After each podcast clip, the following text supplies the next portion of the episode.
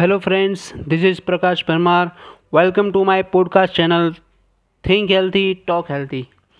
અને આજે હું મારો ફર્સ્ટ પોડકાસ્ટ એપિસોડ લોન્ચ કરવા જઈ રહ્યો છું જેનું નામ છે થિંક ફાર્મર્સ સો તમે વિચારતા હશો કે થિંક ફાર્મર્સ એ વળી શું શા માટે થિંક ફાર્મર્સ નામ રાખવામાં આવ્યું હશે શું કારણ હશે સો આવા ઘણા સવાલો હશે જેના જવાબ તમને આ ઇન્ટ્રોડક્શન એપિસોડમાં મળી જશે અને કદાચ તમને આગળ જતાં પોતાને પણ આ વાત ક્યાંક કામ લાગી જાય. થિંક ફાર્મર્સ એટલે વિચારોના ખેડૂત.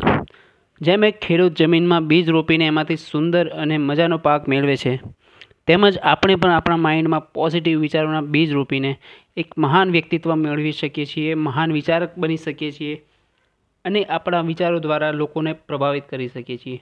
નહીં તો છેવટે એક સારું જીવન જીવવા માટે એક સારા માણસ તો બની શકીએ. ભગવાન બુદ્ધે કહ્યું છે કે મન જ બધું છે જેવું તમે વિચારો છો તેવા જ તમે બનો છો. એક બીજું એક્ઝામ્પલ આપીને કહું. તો એટીટ્યુડ ઇઝ એવરીથિંગ બુકના ઓથર જેફ કેલરે પણ એક સરસ વાક્ય કહ્યું છે કે આપણે ત્યાં સુધી પોઝિટિવ વિચાર કરતા રહેવું જોઈએ. જ્યાં સુધી તે આદત ન બની જાય.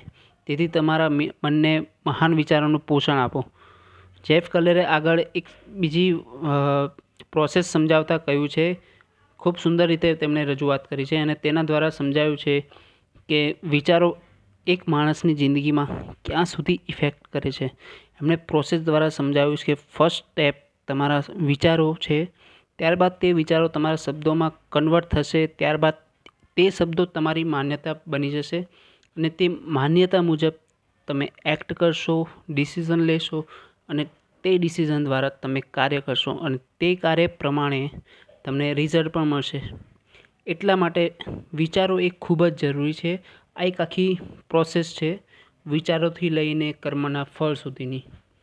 તો કર્મ કરતે રહો ફલકી ચિંતા મત કરો. આવું વિચારતા પહેલાં એ વિચારો કે સારું કઈ રીતે વિચારવું પોઝિટિવ કઈ રીતે વિચારવું, તો સારું વિચારતા રહો, તેને તમારા કર્મોમાં ઉપયોગ કરો અને ત્યારબાદ ફળની ચિંતા કરવી હોય તો તે તમારા પર છે. પણ મને નથી લાગતું કે પછી તમારે ફળની ચિંતા કરવાની જરૂર છે. સો